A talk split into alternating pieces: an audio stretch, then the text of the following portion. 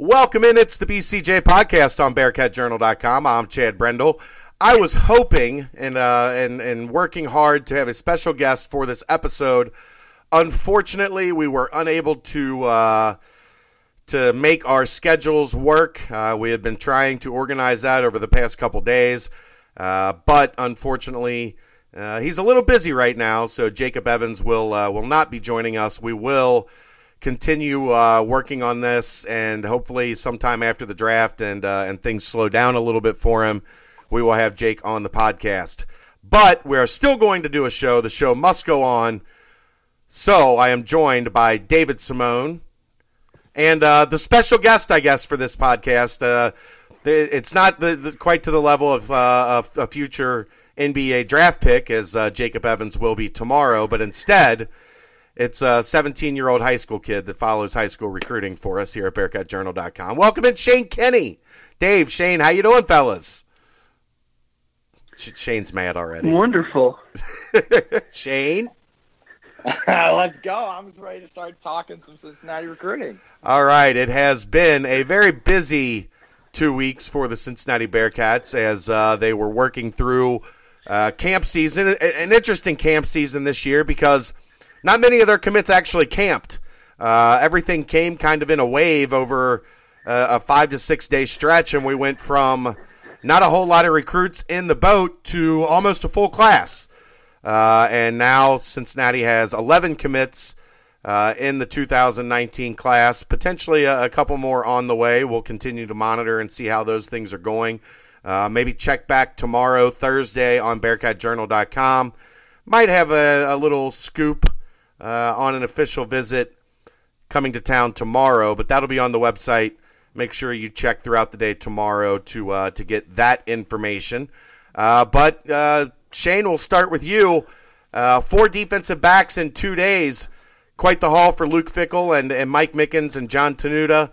Um, starting with Justin Harris, who was the last one to commit.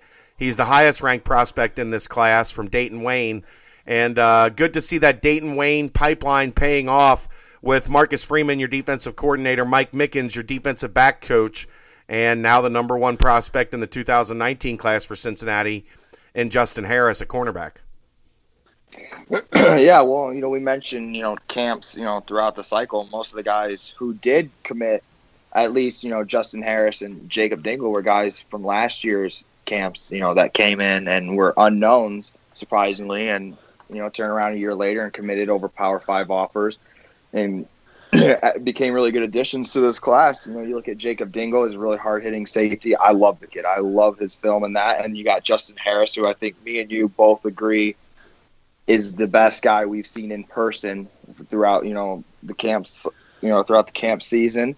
And then you had a local guy like, you know, Jeremiah Ross. I think it's funny how you get your first commitment after a certain somebody leaves the program you know, so that was a good get. And then you got Ahmad Gardner, who's a very underrated guy and really lengthy. You know what they're looking for. You know, you know, going forward, pretty much at every prospect is length. Dave, I think it's been evident through three recruiting classes. Luke Fickell saw a deficiency in the secondary because the, uh, of all the positions and all the recruits that they've landed since they got to Cincinnati, defensive backfield has been maybe the single primary focus in, in changing the, the athleticism and the look of that secondary. Uh, I think we're going to see it in heavy doses this year with both Coby Bryant and Darrick Forrest. Uh, and then, you know, Arquon Bush and, and, and Darnell Shields and Taj Ward and those guys, um, Javon Hicks in the 2018 class, and, and now another influx of talent in 2019. It's been a primary focus. Yeah, absolutely. I think once they've you know gotten solid footing over the last year plus and realized what they had uh, on the roster when they came in, and then what they had once they brought in that truncated first class, um, I think they realized that they needed a lot more speed uh, in the defensive backfield. I think there's some guys that I know that I liked, and that you know you saw and you probably liked uh, that have camped over the last several weeks that they're probably you know they might be in that players top whatever. You know how that works. Just because you put out a top five or top seven, that doesn't mean you're a take on all five or seven of those teams. But I think there's some guys that people would be surprised that they're not that interested in anymore once they realized they just weren't fast enough. I think that's been a big deal, at least and with the defensive backs in the camp season, is that if you can't run, we're not interested. Yeah, and I think it's especially in this conference, it's prevalent. I mean, the number of times over the past two to three seasons we've seen guys running free in the secondary, opposing wide receivers running free in the secondary for long scores. Uh, you know, you, you get to a point where you say we got to do something different, and that different thing is having more athleticism, having more speed, uh, not only at corner but at safety as well, and and they've gone in that direction very heavily. Um, the the the the Justin Harris thing, and I know I keep going back to him. I love the confidence of that kid. Uh, he, he he committed. Okay, so so he he came in. Uh, uh, they they were having a camp um, on that Sunday. He came in. He committed before the camp started. And generally in that situation, you know, you're a, you're a take, you've committed. There's really no need to camp. But the kid still wanted to camp, and he came down in like track pants and a t-shirt and hat backwards, uh, hat backwards, ten, uh, you know, some some football shoes on. It wasn't like he was completely, you know, dogging it, but came down, looked very casual. We didn't think he was camping and then Dave, he started camping and watching him. I mean, there were other quality defensive backs that were there that day, and the gap between Justin Harris and those other defensive backs that are going to play D1 football was considerable. Yeah, I mean, there was there was a couple guys that that we liked, and maybe not for you know at the top of a UC board, but a guy, a couple guys that I, you know, if I was them, I would at least track, see how they did their senior year, see what kind of interest they had, and he was just head and shoulders above everybody And in two areas. To me, where that really, really stood out was just his his footwork in the drills, change of direction, uh, short area quickness was was really good, and and just the way that he caught the ball, it was it was effortless. You know, like you he would just you know pluck it out. Everything was a clean catch in all the drills. Basic. I mean, there was nothing in the body. There were no bobbles. I mean, I'm sure there was one here or there. They catch a lot of balls in these drills, but it was just you know it was very very natural the way he caught the ball. So you know, and that's I think where they they need focus on guys similar to him is this league is a horizontal league, and you need to be able to cover guys from the hash to the sideline in that five to fifteen yard range, be able to break on the ball and be able to make the play. I think that's the biggest area that we've seen some struggles over the last couple of years, is, especially last year. They didn't really give up that many big plays defensively last year, but it seemed like every time somebody needed seven yards, they got nine.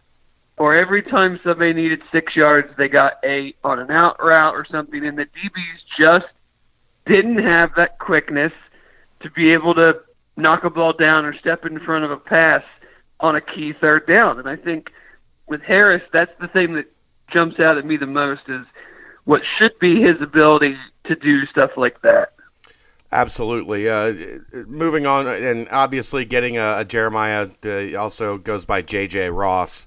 A big one because his brother played for Kentucky. The the consensus was that he was Kentucky's to lose. Lakota West has been a very difficult place for Cincinnati to uh, get a foothold. Uh, the, the, there's been two guys since 2010. One Kevin Schlomer, the other Braxton Neal. Those are the only two guys that have come from Lakota West that has produced a considerable amount of talent in the past eight seasons. So getting Jeremiah Ross, very big for the program, very big for Luke Fickell. Um, and then Gardner, as Shane mentioned, I think an underrated guy, a guy, you know, that, that they really like his length and his athleticism. And, you know, it'll be interesting to see between those two guys uh, who ends up at safety, who ends up at corner. I think it's pretty clear Harris is a corner and Dingle is a safety. With those other For two, sure. I think there's I think there's a little bit of wiggle room on figuring out figuring out which one goes where. Um, in, in, terms of what we've heard from the defensive backfield, um, there they they there could be another one in play, uh, another spot in play if they can find a big time corner, um, you know, that fits the the size and the speed and the the playmaking ability. If somebody jumps off the page at them, uh, I think they could take another corner, but I don't think they're going to take one more just to take one more. Um, that's kind of the feeling I've got on that. Uh, the, similar to last year, similar to last year's class with uh, Jalen Jackson yeah, when they got him out. Of, yeah, it's very similar to that. But he ended up going to Georgia Tech, which just speaks to that they're only gonna they're gonna be very selective with that last spot. Yeah, the other thing I think in this class so far that that jumps out at me, um, they've landed two guys listed as offensive linemen, and Jimmy McAdams and Marcelo Mendiola. Uh, I think Dave and I both agree. If we're looking long term, Cameron Jones probably is an offensive lineman. Um, I know he's listed as a quarterback. He could probably play tight end. Um, he's got the athlete designation now, uh, and that's because you can put him in a lot of different places. But Dave and I got to see this kid in person. My God, he is a big boy. And like I know he probably wants to play quarterback, but he's just I mean he he's is not a quarterback. the perfect well no, he's not a quarterback and he's the perfect developmental offensive lineman. I mean, we list him at six eight, two forty five. There ain't no way he's two forty five. No, if he's 245, I'm 143. And his I don't know if there's a guy on UC's basketball team with bigger feet than him. No, already. So, I mean, he, I don't know if he's going to get taller, but he could definitely get bigger enough to be an offensive tackle in some fashion on the right or the left side. But yeah, I mean, he, and he doesn't seem to care, which is also kind of atypical from the sound of it. He lo- loves UC and he just wants to play. So if that means offensive line, then he's cool with it. Yeah. Um, so I think we're, loo- you know, you look at him long term as he's probably going to end up on the offensive line. Uh, and then the two other guys, Jimmy Mc- McAdams and Marcelo Mendiola, uh, I think, you know, a lot of people are concerned about their ratings. Um, one, I, I don't really ever look at those or care. Two, I think it is more of a mentality thing that Ron Crook wants a little bit more of in that room, and that's guys that play a little nasty and that's where both of these guys fit. Um, I know Mendiola is listed as a tackle, 6'5", 285. McAdams is listed at 6'4", 295.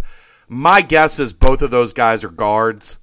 Um, by the time that they see the field at UC, both of them have a mean streak. Both of them are very aggressive at the line of scrimmage.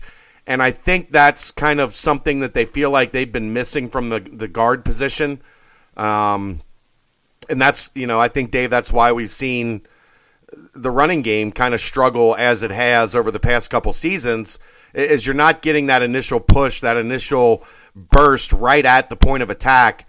And, these are two guys that they think can do that at guard. And they were more um, this is what Ron Crook wants from his offensive line and he's went out and found two guys he thought could accomplish that for him Yeah, I think both of those guys, from the sounds of, I mean, obviously I haven't seen either of them, but from from people that have, it seems that both of those guys are definitely ascending players, which is obviously something you want. I think sometimes, you know, especially with linemen, if you're prototypical tackle guard, whatever the position might be across the line, you're going to get offers from everybody but where are you in your progression? I think it's important for UC to find guys that may be under a little bit under the radar at line who they think this guy's not even close to what he could be in three to four years.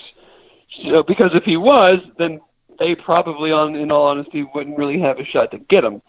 So they need to be hunting these guys, and it sounds like both of them are, you know, the ascending type player. And then I think their their focus for the tackle position is that longer, more athletic, and again, maybe more of a developmental guy, but a guy whose frame right now says tackle, even though these guys are listed at tackle, their frame says interior, where I think they're looking for six five, six six, athletic, long arms, quicker type guys that they can then add weight to, like very similar to like a Corey Cunningham situation, yeah.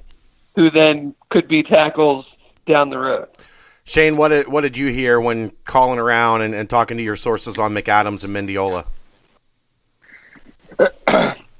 I, I think it's very similar to what you had to say. I think they're guys who, you know, I think people get concerned when they when they look at the player ratings. But again, like like we've said, I don't, I don't think that's a big concern. It was more of an attitude thing, and I think you know when you looked and they got here, you you identified that maybe there wasn't that you know nastiness that you needed to be a successful offensive line, you know, in, in college football. And and they're two guys who are definitely more developmental players, but guys who already have you know that nastiness, and that's something you really can't teach, you know, to be aggressive. And when you when you look at the film on these guys, they're always getting after after the play. They're always burying their defender, and that and that's something that I think Ron Crook likes.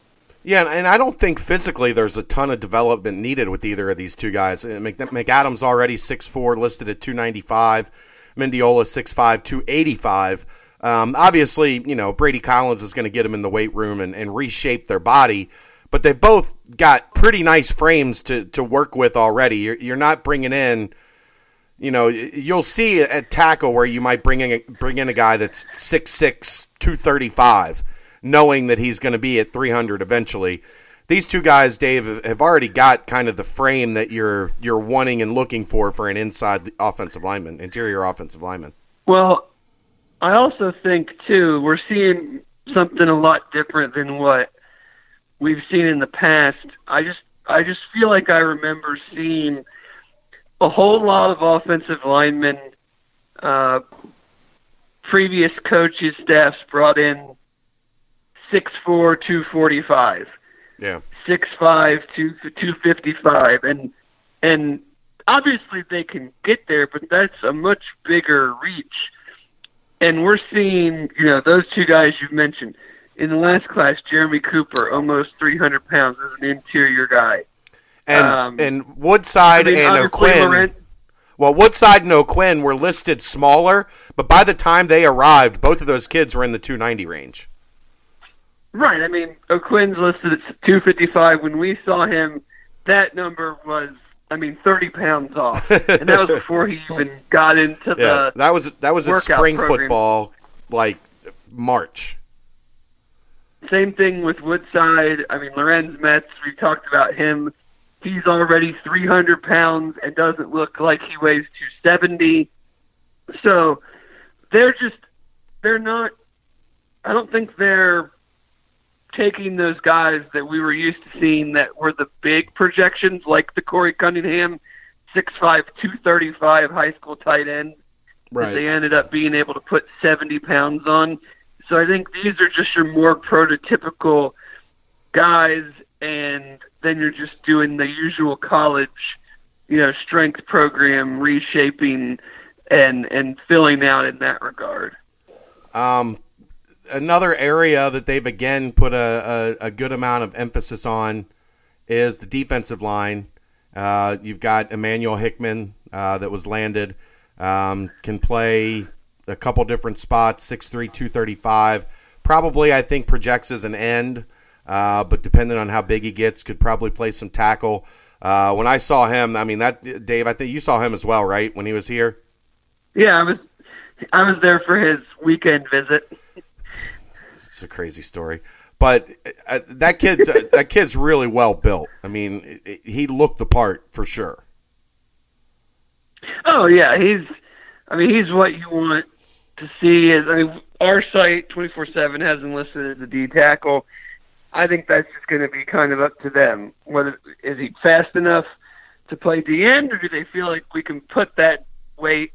Uh, I think that might be a bit of a reach from a D tackle standpoint um, to get there, but yeah, I mean, I think in a couple of the guys that they've had in recently, I think they're all there's another like we talked about with the corners, just needing more speed. I think their focus on the defensive line is the long, rangy defensive end. There's Myjai Sanders was really the first one that they've been able to bring Yeah. in that's in that you know six five six six two, that's already like two thirty five, not the six six two fifteen guy, Right. but the six five six six two thirty five guy because they've got a bunch of the six one six foot six two guys the you know but they need some more of those longer athletic guys and I think that's where just over this past weekend when they brought in Stephen Hawthorne from Chicago he's listed at six four two twenty and Isaiah Ruffin is even more in that line from Oak Park, Illinois, six six two thirty five. I think those two guys, and obviously J.J. Weaver. I mean, if they can get him, that's a totally different story. But I think those two guys are that next phase that they're looking for as far as DN, similar to how they're just trying to increase the overall speed and quickness of the defensive backfield. And then the most recent guy, Zach Hummel, Shane, um, a guy from Hilliard Bradley, listed as an athlete, 6'3", 235. They're looking at him as kind of that hybrid linebacker, defensive end type that uh, that they have uh, Kevin Mouhon in, that Ethan Tucky is kind of in that role as well. Um, a really good athlete on uh, is Hummel and a guy that, that gives them some athleticism on that defensive line. Might not be as long as some of the guys that- Dave was talking about, but definitely fits on the athleticism end. Yeah, he's pretty hand selected for that position. He fits it very well. You know, he saw he sees a lot of reps at his high school at tight end too, and you know he, he like you say he doesn't have he doesn't have you know the extreme length like some of these other guys do, but he's he's just a football player and guy they're looking you know to come in and you know create depth at that buck position, and I think he's a really good fit and he's a really good pickup for him. And then the the one guy in this class, I know everybody's waiting to see a, a bump for Eric Phillips, and he's been committed a while, so he doesn't really fit the uh, the group that we've been talking about that have all been mostly recent. But I don't know how you can reevaluate Eric Phillips until you see his senior tape, Dave, because this kid was six foot two, two hundred and fifteen pounds uh, in, in in his high school football season in December and, and now he's six foot three, two hundred and eighty pounds. A completely different I looking mean- human being. Like it's not the same dude. you're yeah you're evaluating a totally different person and a position that he's never going that he's never played. I mean, they're gonna they're obviously. I mean, I shouldn't say obviously. You never know, but it, it's hard for me to see them keeping him at tight end uh, in that style of offense. I think he's going to be, you know, strictly a defensive lineman for Colerain. So, yeah, I mean, you're you're not evaluating a. You know, he might have been a 72 rating as a 6'3", 250 pound tight end that probably had five to ten catches all last year, if that. Um, you're just it's a totally different ballgame now. So that eval and that rating means nothing at this point. It's just a placeholder. Uh, unfortunately, you know, for fans that get into all that stuff, unfortunately, it's a placeholder that's keeping their class, you know, average player rating down. But I mean, these guys will all get reevaluated several times throughout the season. So we we saw that you know several times last year, guys moving up, moving down, what have you. So, I mean, right now to me, it's not a huge deal. There's such a discrepancy with class sizes right now. You know, you have a Miami, Ohio that has like 16, 17 commits. It's ahead of UC. But then you have major, major Power Five schools that have you know four, five, six commits that are behind UC in the ratings, but their average player rating is you know in the high 80s or something like that. So I mean, right now in the middle of June, the whole class ranking stuff means very little. Yeah, it doesn't mean a whole lot in February either, but it's no, there, that's it's, true. it's, it's there to be looked that- at. at least at that point, it's like final, and you can say we finished here. Right. You know if they're keeping score, we want to win. exactly. Um, th- But it'll be impressive if they can win this year, considering they're probably going to be taking a lot less players than most of the other classes in the conference. Yeah, I, I, I'm not so sure they'll win this year. No, and it, that I wanted to get to that before we we ended the recruiting talk. Um, I so as it stands right now, if the roster stays as is, there's only 13 seniors this year. So that's 13 spots that are opening up, roughly room for about 15 guys. Now you're going to have some attrition, some transfers. Some guys have you know uh, injuries that might um, end their football career, whatever the case may be. All the things that you see regularly uh, that that amount to the normal level of attrition that is experienced uh, in a football college football program with 85 scholarship players. But I don't see they're not getting to 25 like that. I can't. I and, and I've always, you know me, Dave. We've talked about this in the past. I've been the biggest proponent of. I'm just calling it 25 because it's going to be 25. Like, uh, Right. no matter what, it's going to be 25. But I just don't see any way that number increases from 15 to 25 this season because one, most of the roster is young, and two, most of these guys were brought in by Luke Fickell and company that are in that younger group, be it his first recruiting class, the the class that's signed and on campus now, and this incoming class uh, in 2019. That's going to make up a large chunk of the roster, and I just don't see a lot of attrition, guys exiting in that scenario.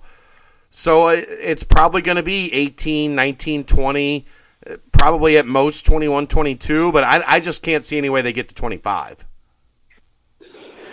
Right. I mean, if, if you're a guy that was on the roster when the staff got here and you haven't already transferred out because you didn't like the staff or you didn't like the prospects of playing time, you're probably not going to all of a sudden go after this year Right. because you'll be a junior or a senior. So, you know, I could, like you said, I could see, you know, there's always, they always seem to work things out, wh- which I, I don't even want to know how they figure it out. But I mean, I could see 22. It's just tough for me to see them adding 14 more guys to this class. Yeah, I just the numbers for me, the way the way the roster is, the way that that things are set up, and just from talking to people around the program, I don't think there's an expectation that they can get close to 25. Like it, it this doesn't seem like we'll get there. Like you know, don't worry about it. Well, this seems like we're expecting small. Go I think if they were going to get to 25, they would have taken a few guys that camped that they've passed on. That's fair. And I think they learned a, a valuable lesson last year. You got to keep a spot or two open for that in between period of the two signing periods. Because Right. I mean, they, you know, if they're only going if they've got 11 now, and they're, let's just say for a round number, they're only going to take 20. You know they're going to keep two or three spots open for after that initial signing day in December. So say that's three, that's 14. So from now until December, they would only be adding six more guys. And there's, you know, Shane can get into this better than I can here in a second, but I'm sure there's whether it's guys that have already visited as unofficials or camped or guy, or part of those group that just made unoffi- made official visits, or some guys that might be coming up this weekend. Those guys, you know, they're probably trying to get some commits out of that group. So that that six number could be down to four in the next ten days or something. So it's just it doesn't the numbers the math doesn't work. Right. I, I completely agree. I, I just don't see how it works. It, it doesn't. It just doesn't. I can't find a way to get to 25. Now watch though, I'll end up looking stupid and I'll get to 25. But yeah, just- but I mean, you can't project that now. No. I mean, if sure, a bunch of guys could get hurt and their careers could be over, or or guys in Luke's first recruiting class that haven't played could say, "I'm out of here." We just don't I mean those are things we have no idea about. right. Um, Shane, you got anything else you want to add on the recruiting front? Uh, I, there'll be an interesting story out tomorrow. Um, and I think to look for, I, I don't obviously like to guarantee a commitment, but I'd look for a commitment sometime next week. Okay. Just All right, I'm just saying. Can, can I throw can I throw some names at Shane and see what he's got for us? have at it. I'm gonna sit back and get some popcorn ready. All right, Demarcus Harris, wide receiver, Vero Beach, Florida, unofficial visited today. What do you got? I don't have anything on that yet. I'm, I'm breaking the recruiting news now. hey, I have a. I know he visited, but I have another receiver that there will be a story on tomorrow that may or may not got a crystal ball to UC today from a certain somebody. Oh, okay. Well, he he was on my list too, but it looks like uh, Syracuse, Indiana, UC for Demarcus Harris. A couple guys crystal balled him Syracuse somewhat recently, so just be something that we'll be watching. We already talked about Hawthorne and Ruffin, who who officialed last weekend. Uh, I'll let you just release your article tomorrow. A couple other guys that recently put UC in that top five, you know, tweet edit, top six tweet edit is Kyron McKinney Harper from Detroit. We haven't Yeah, out of an Cass. athlete. Cass. Yeah, the Cass Cass, Tech. Tech. That's that's another guy where I don't know if they'll have a spot for him because Right, they're, that's they're kind of gonna what be I very selective too. with that DB position. And it's the same thing. I did interview the other Florida kid who got who put Cincinnati in his top five just because you know I'd expect that final spot to come somewhere from down south. Um, Yeah. so I do have an interview with him, and that will be coming whenever Chad wants to post it. Um, so I think, that's El, Eldridge Franklin. yeah, yeah, Franklin. So I mean, you got stories on them, but I, I have a very good, very good um, summary that says after these next few weeks, Cincinnati recruiting's gonna get a little boring, I, I, Yeah. a Shane, little uh, dry. just to let you know, I don't have a, a story on Eldrick Franklin in my uh, in my queue here. So uh, Um, it's it's it's I, ha- I have the interview. It's in my Twitter DM, so it'll be posted tonight. Don't worry. well, I can't post stories that you haven't sent me. So I did before you put that on me, and everybody starts coming at me for sitting on stories. Just wanted to let them know I do not have that story, and when I, mean, have, you it, you have sit on you have sat on stories before. well, when you're wrong, sometimes I have to sit on them. But What? Nonetheless, nonetheless. nonetheless, I'm, I'm running this segment. Okay, I just want to let everybody know I don't have that article to post yet. When I do, I will. Amir Resume. Richardson, Mo- Morgantown, West Virginia. That kid's going to West Virginia. There's no point in talking That's- to him. Right. I don't understand why he hasn't. Why he puts out a top I don't seven with Army Yes, with Army and Marshall in it when you know if he's a take to West Virginia, he's going to West Virginia. The kid's probably Brian's got country roads playing in his bio. Yeah. The kid, I So, he's the uh, top-rated DB in West Virginia, and I confirm that he's a take for West Virginia. I don't understand, like Dave said, why you're still dragging out the process. Chad, um, you, you posted yesterday on the uh, dual, dual threat quarterback from Texas that visited. Anything uh, anything new on that? Um, I, I'm current. Oh, Chad, go ahead. I was just going to say I, I heard the visit went really well, um, and Shane is efforting information uh, specifics on the visit, so I'll, I'll leave that to Shane. Wonderful. I'm I'm still texting and trying to get a hold of him. He's probably still on his plane or had just recently got off of it.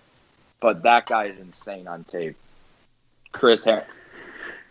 He's single. He's very Yeah, I mean, to last year. He carried his team most of the season. I think that's you know with I think uh, George Johnson, who visited this past weekend, and him, they were kind of both si- similar. Johnson More got running State offer to- today. He did, so I think that's that one's in the in the bag. I think. That's, Um, that one's what we'll call a long shot, George Johnson the third. Yeah. So once you once you get that FSU offer uh, that he was probably hoping for, being a Florida kid, you're probably wanting one of the of the Florida, Florida State, Miami offers. So that one's going to be a tough one for Coach Fickell and the staff to to pull up to the Queen City. But I think they have a a better a, a you know I don't know I haven't talked to him. Shane's trying to, but I think they have a better than decent shot with uh, is it Chad Hanna Heron I Chris don't Heron recognize Chris Herron. hair. Chris Yeah. Heron. Because I mean, I think a lot of people, not a lot of people, but at least some people had thought he was an Indiana guy, and that still hasn't happened.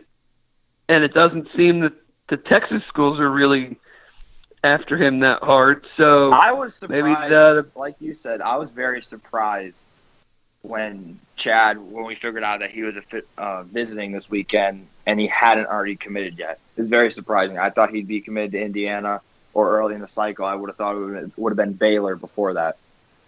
That's one that uh, he is being personally recruited by Gino Guidugli, who is now the quarterback's coach, as everybody knows. And uh, that's one. I, I think they might have some momentum there. I'll be interested to see what he has to sh- say to Shane when Shane's able to get a hold of him.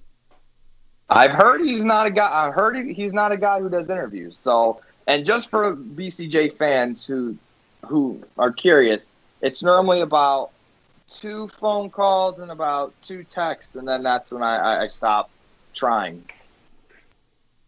They're going to get on you for your stick to itiveness there, but trust me, I had to put the limit on him somewhere because when we first when we first got when we first got Shane, he was like a um like a 17 year old girl that was waiting to hear back from the guy that she hooked up with over the weekend. and he would send 73 text messages and 26 phone calls. And there were a couple of the guys in the 2018 cycle that contacted me about restraining orders. So Now, to be fair, a lot of those guys I now talk to all the time, and they actually text me first. So, you know, the tables flip after a while. your persistence paid off, young man. Congratulations.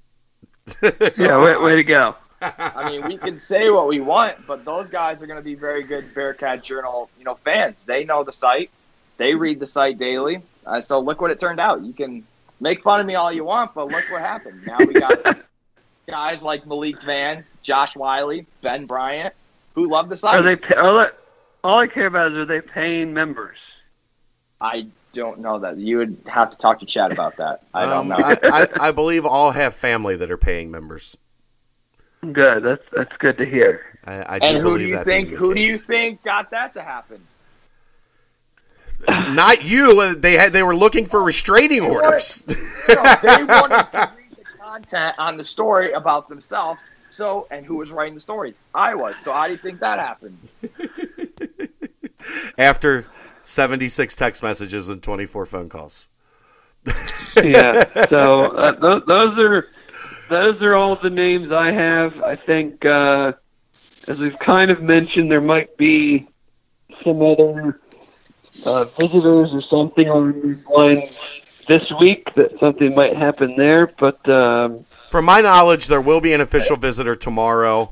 Um, I will, will will be able to release that official visitor uh, when they arrive uh, in Cincinnati. So uh, that is one I have been tracking since this weekend.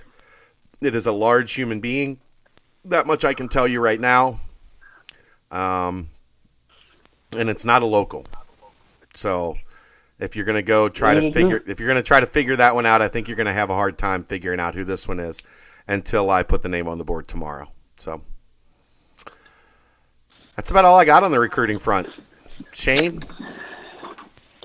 I- Yeah, I mean, I appreciate your, your diligence and, and taking a ribbing from me as always when we have. See, this is the thing I don't get, Dave. He he begs and begs and begs to be on the podcast, and then when he's I on, beg. I asked. So, we just, Chad, we you just know have, like, we five know it's gonna make commitments. we're gonna make fun of him.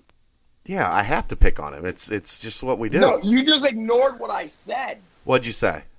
We just had five commitments. Hey, Chad, when are we gonna have a BCJ podcast? I text you that like two weeks ago, and two weeks later we have a podcast.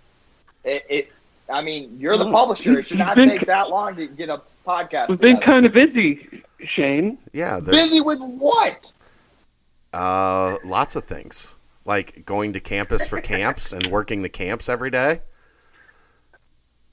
The, the camps are like two hours long. I was in the emergency room for a day.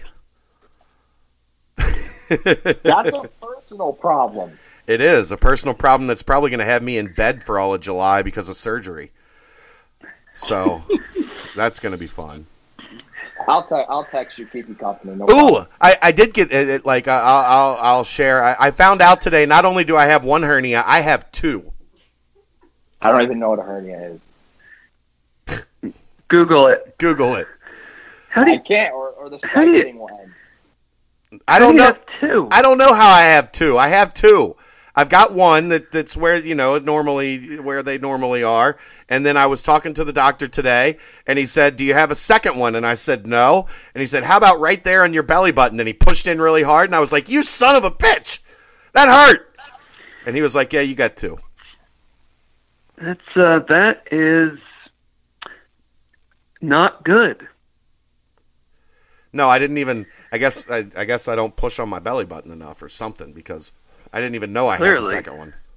But now I have to have two. Sur- well, uh, one surgery, but on two different places when I get back from vacation.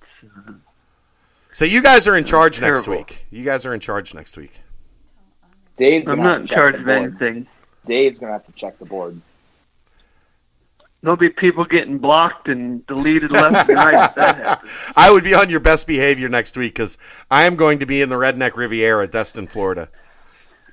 The, the the wife is healthy and has been given the, the okay to go on vacation. Uh, thanks to everybody for all your thoughts and prayers and well wishes. Kelsey is cancer or Kelly is cancer free. Kelsey is still a pain in the ass, uh, and we're going on vacation.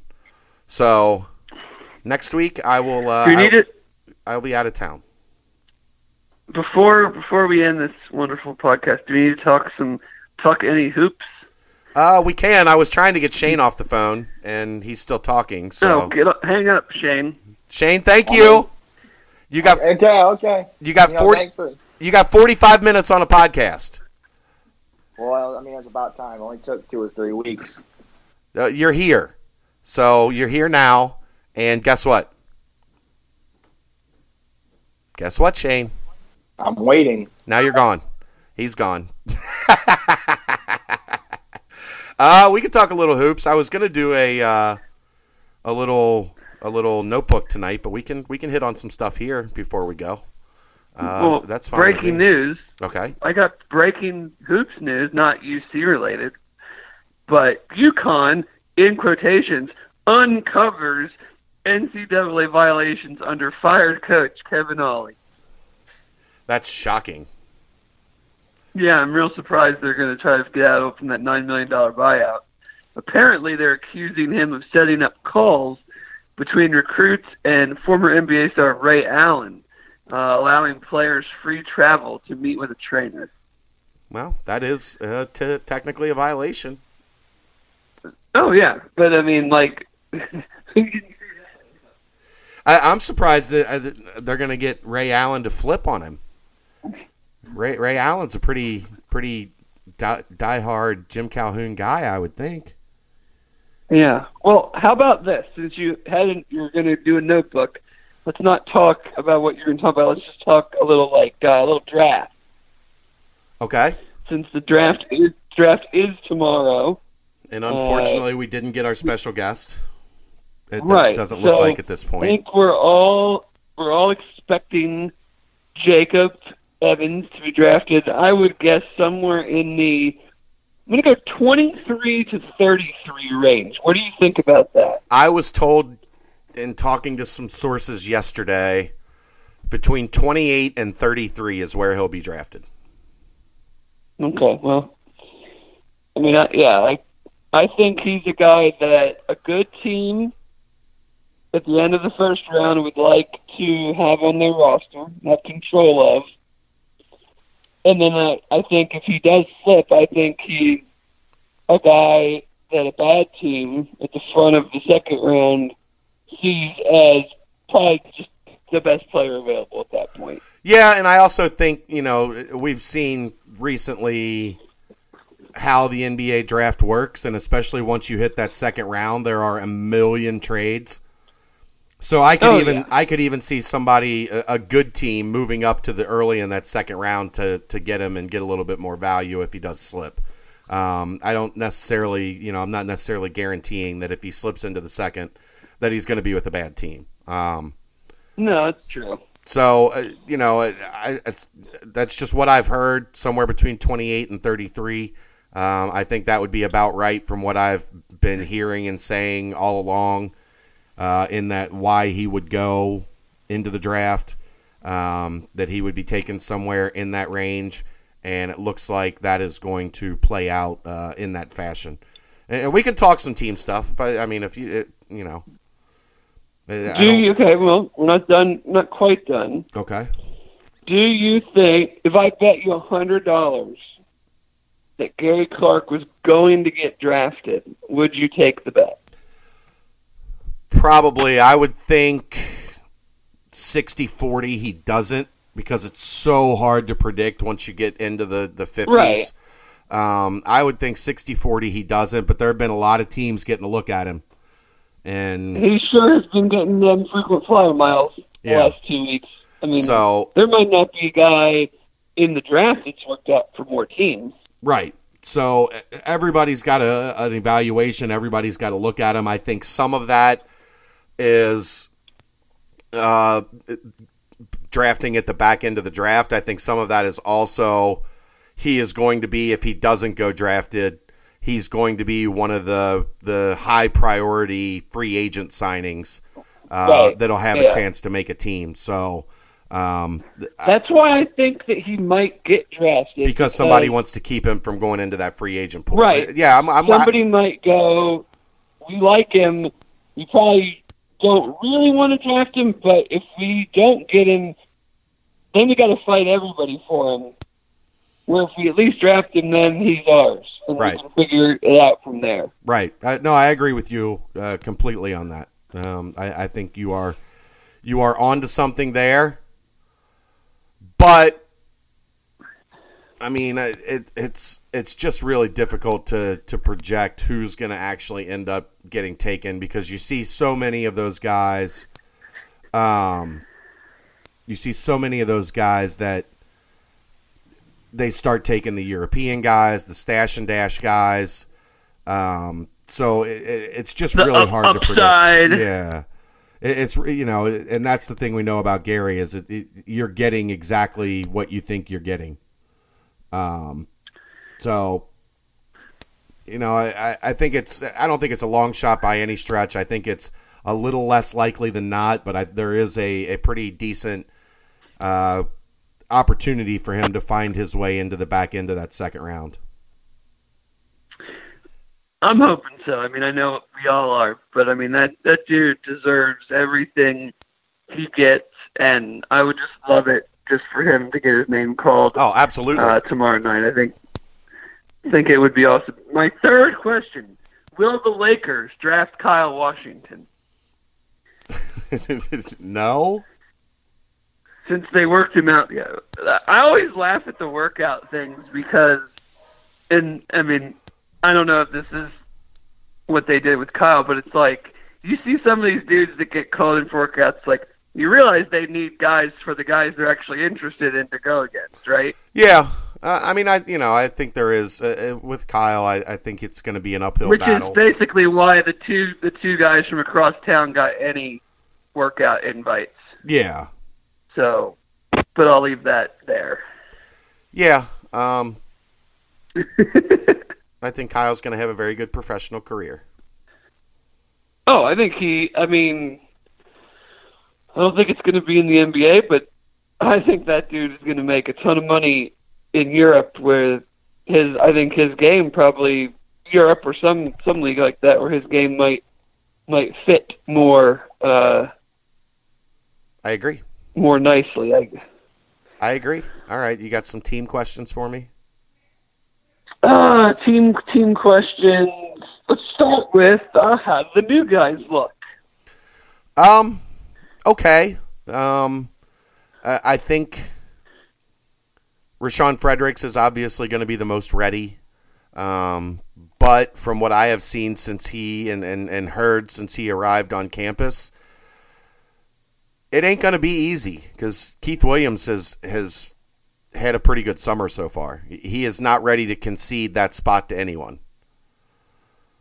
So, I mean, that that's going to be a, a, fun battle to watch between now and throughout the season, really, because I, I, don't think Keith Williams is ready to to give anybody uh, what he feels like is his opportunity with Jacob Evans declaring early uh, and going into the NBA draft.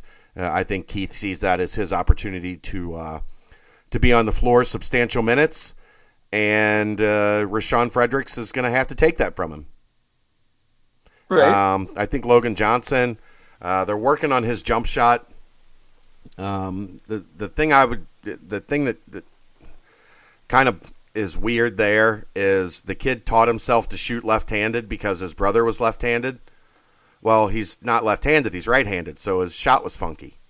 And by what I mean when I say his shot was funky is his right hand was in front of the ball when he shot it. We have the collection of the most goofiest shooting mothers in the history Well- of college basketball right now. Fredericks has a very Kyle Washington uh, jump shot. He he doesn't take it back to his shoulder blades. He stops kind of at the the back of his head. Uh, so it's not as Kyle Washington as Kyle Washington's three pointer, uh, but it, it it's similar. Um, Laquil's is a, is a little flat. He is decent form. It's a little flat on his jumper, and then um, Logan Johnson had decided to uh, to try to block his shot when he shot it by putting his right hand in front of the ball.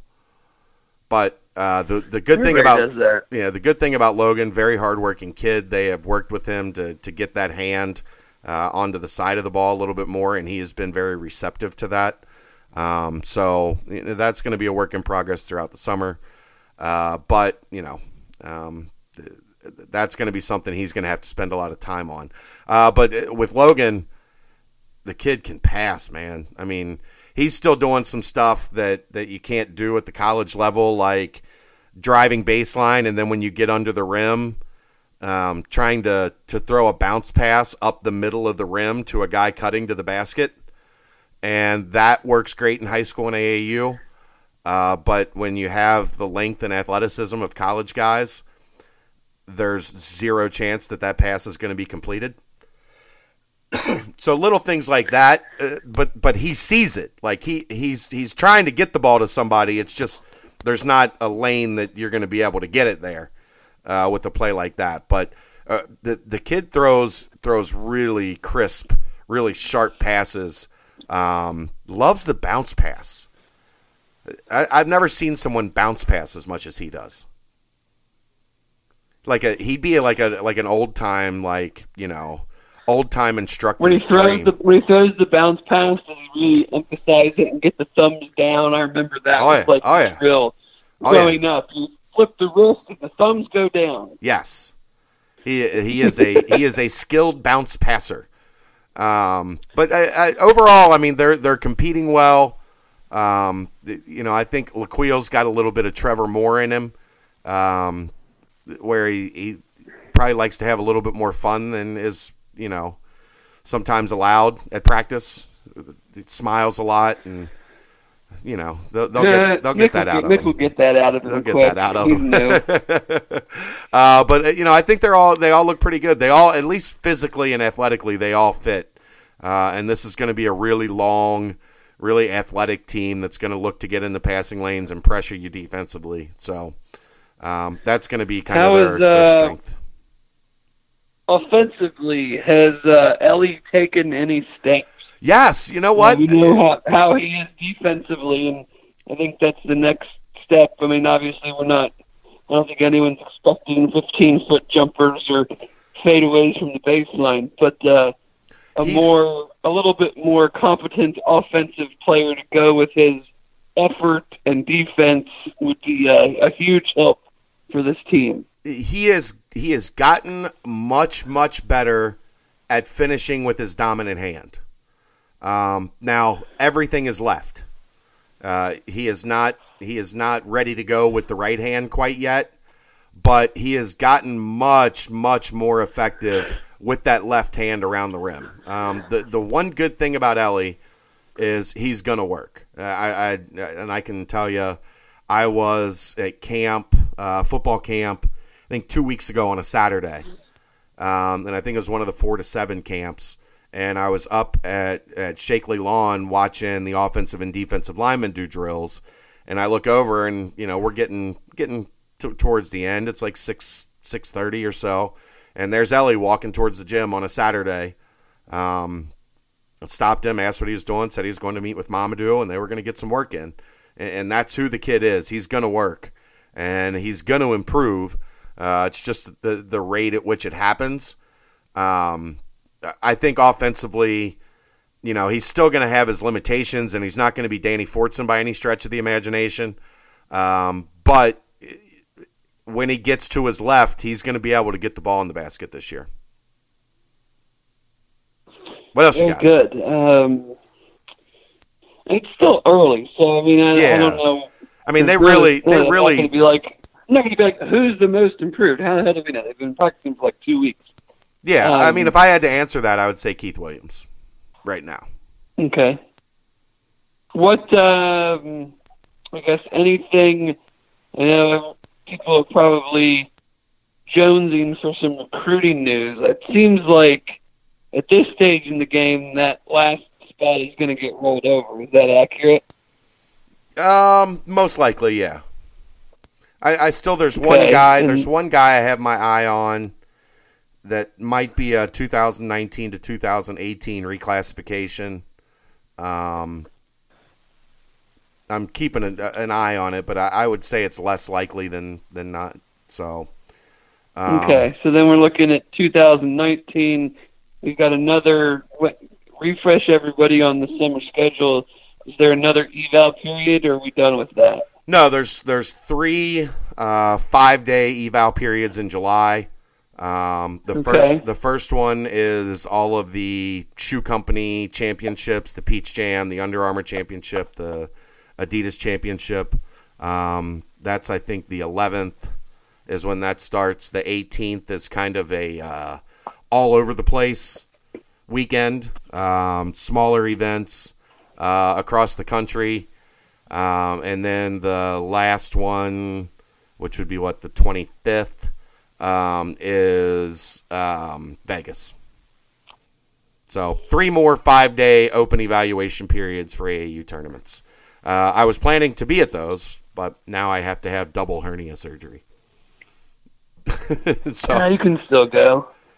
Uh, yeah, Do you think there's been a any sort of separation with the top group? Uh, I know there's just a lot of names get floated around here and there, but is there is there separation, or are they still waiting I mean, for this next round to kind of hone in on a specific I couple mean, there's there's definitely one specific in Kiki Tandy, the young man from uh, Right. down in in Western Kentucky, um, Hopkinsville. Hopkinsville. Yeah, um, I so this uh, I'll I'll break some news on this podcast. Oh, breaking news! Sound the alarms. Samari Curtis visited Monday. Oh, Yeah. your, your, your boy Snow didn't have that one. no, that's a Chad Brendel exclusive. Samari Curtis visited Oh. visited on uh, visited on Okay. Monday. Took in a uh, a workout did- and then it went well. I mean, How did that go? well, I mean, he's been down here a couple Just a bit- times before. Oh yeah, I mean he was here for one of the games, Yeah, and he and was then here a couple times. Denver like yeah. two days later. He was here a couple times last summer for workouts and things of that nature as well. So uh, nothing new, just uh, re re reacclimating themselves to each other. Um, I that one I think is going to play out at least through July. Uh, we'll see how it goes from there. Um, the Ohio State thing is weird because uh, Ohio State kind of has a new philosophy. And that philosophy is you don't you don't have you don't quote unquote have an offer until you're ready to commit. Right. So the question of, you know, has Ohio State offered? Well, the only time you're going to hear of Ohio State offering is like a day before he commits. And if you if you hear of Ohio State offering, it's a wrap, pretty much. That that's Then that's he's probably commi- then, then Yeah. the guy is probably committed. that's that's kind of how they're playing this Um, game now. It seems like, but he was on campus, so former former Xavier commit Samari Curtis did visit UC on Monday. S- Samir Torrance, he is he a two a nineteen or do you think he's going to stay in twenty? I I mean I I think it's close. Uh, if I had to guess, I would say 19, but I wouldn't rule out 20 at all. Um, I think the kid has probably shown enough this summer to move up. Um, it'll be interesting to see where his stock is at in July at the end of July. Um, I think that'll be the telltale. You know, we'll have a much better idea if he's going to be 19 or 20 uh, once July is done. And, and do you think I'm accurate in saying that is he is he still one of their top targets regardless of class? Um, he's up there.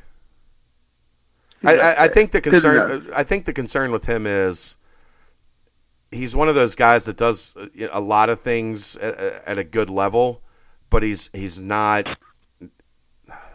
He doesn't. He doesn't have that kind of alpha guy thing that we saw them really struggle with with like Jake and Gary. You know, he, he's not. Right. He's not a guy that's going to go get you a bucket. Um, and I think you know, having gone through that, uh, obviously, you know, Jake and Gary had phenomenal careers as Bearcats, but it constantly having to prod someone to get something out of them that they probably just aren't gonna. It's not gonna happen. Like th- you either have that in your DNA or you don't. Um, and I think that there's a little bit of concern with him that he's a facilitator. He's a he's a a rotation guy as opposed to a front end guy. And you know, a rotation guy, as, as we saw with both Jake and Gary, very efficient. Um, but you got to have some alphas, and I, I think that's why you've really seen the focus on a guy like Kiki Tandy, uh, and now that he's back on the market, Samari Curtis. Uh, those two guys are looking to get buckets. So you know, I, I think that's just a little bit of a, maybe a disconnect with with Samir Torrance. Not that I, I still expect him to recruit him. I, I know that they like him.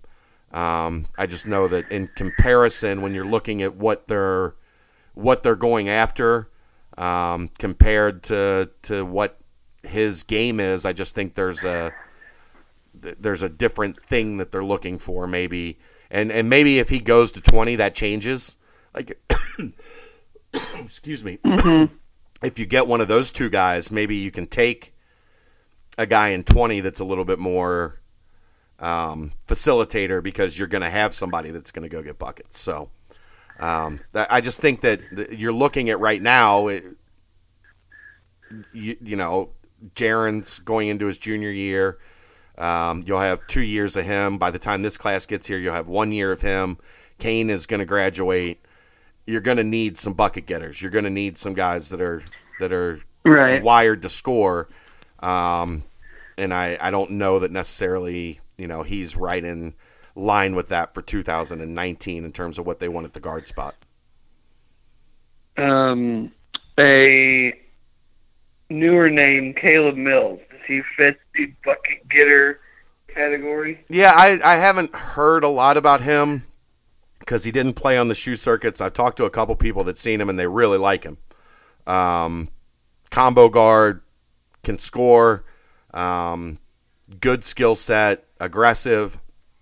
He's definitely not, from the things I've heard, he's definitely not on the level of, of Tandy or Curtis, but um, I think Right. he's a guy that if he if he- he's on a lot of radars, if he has a really good July, I think you're going to see uh, him really start to to gather a lot more interest, much like we saw um, a lot of those point guard prospects that they were after last year that you didn't hear a lot about until we got to July, and then when we got to July, those names blew up, and all of a sudden, Power Five schools were all over him. Um, so uh, he's an interesting one to watch because I think there could be some traction with that one. Um, but you know, it'll be what level he's at in July. I don't think Mick saw him uh, in the spring, so he's definitely probably going to be on the uh, take a look list when July hits. All right. I think that's kind of it right now. I mean, obviously, more will come into focus uh, in about a month, so yeah, might be more of a relevant conversation to have uh, in a month or month and a half. Absolutely, and and that's that's kind of a good tune-up for for where things are at heading into July. This is a, an interesting class because it's not, and, and, this seems to be a recurring theme over the past couple classes. Um, not a lot of big men, so finding a polished big is going to be difficult, and I think they probably need one in this class. Right. But finding a, a skilled offensive minded kid that's six eight or so the competition for those kids right now is very steep very steep yeah if there's not a lot of big men available then that means that the ones that are are uh, have the interest of everyone. Yeah, I mean, there you know, there's plenty of kids with size, but there's not a lot of kids with offensive skill, and that's you know that's kind of that that's what they're looking for because you know Nas and, and Ellie are rim protectors and and you know more traditional um, length athleticism type centers, but you know you're not you're not running your offense throwing them you know coming down and throwing them the ball and, and looking to get a bucket. So uh, I think a guy nope. I think a guy like that is is is desirable. I just don't think there's a lot of them out there. That's the problem. Mm-hmm. So that should about wrap it up. Uh, we we gave you a little about about 20, 25 minutes of basketball talk there after I hung up on Shane. So a little bit, a little bit of everything. A little, little, bit of everything. Some recruiting, some football, some basketball. Um, unfortunately, we, we we didn't touch base with Jacob Evans. Um, I I will keep on him about that. I know uh, he was worried. Uh, just he was out at Golden State today, and the time difference, and then having to get ready for the draft tomorrow. Um, I don't know exactly what his plans are, whether he's going to be back in Louisiana or if he'll be in New York or whatever the case may be. But another travel day tomorrow. I know he had a lot on his plate. He was going to try to carve out some time for us. Um, unfortunately, it didn't happen. But I will stay on him. I will get on him for big time in me today. And uh, I will guilt him into doing the BCJ podcast at some point. Because. Perfect. Yeah, I mean, you know. That's how we do business. Yeah, I, will guilt him into it. but special guest Shane Kinney, thanks for coming on and uh, getting the, the, general Shane Kinney hard time that he always gets when he talks to the two of us. And uh, for those wondering, it's not just the podcast. Uh, we give Shane a, a, hard time whenever we see him. So it's a well, it's ninety nine percent deserving. Well, I mean, we could tell the story from when we first started this phone call, but nah, we'll, we'll let that one go. All right, that's gonna wrap it up. Thanks, Dave. Good to uh, good to talk to you. Get the uh, thank, the podcast you, back sir. rolling. Um, I'll be on vacation next week, but I, will be laid up for like a couple weeks. I'm, I'm doing everything I can to uh, be healthy for when camp starts at the end of July. Um, but we're gonna have uh, a lot of stuff. I'll, you've got a couple previews that you've sent to me. I will be getting those up while I'm on vacation so that we continue to uh, get some good content on the front page. Uh, I know you've got me a couple, a couple AAC opponents and the UCLA uh, game already previewed and in my inbox. We will start getting those out to the people, and uh, we'll get ready to ramp up uh, once once we hit July. The, the the countdown to training camp is on, especially now with uh, like last year. It'll be like last year uh, that last week of July will be camp uh, because they added a week yep. once they took out two a days. So it's almost go time already for football. As hard as that is to believe. I'm excited. Got got my basketball tickets Monday. Row one in, in right the second the deck. I saw that. Yeah. Well, that's what happens when you happen to be born into a family that's been boosters forever, you uh, you get to get to pick early, somewhat early. So yes, Bearcat Journal Twitter and Mrs. Bearcat Journal Twitter will be in the incline row one, seat one and two. Very excited. There you go. All right, that's going to wrap it up. Thanks again to Dave. Thanks to Shane. We'll see you next time. It's the BCJ podcast on BearcatJournal.com.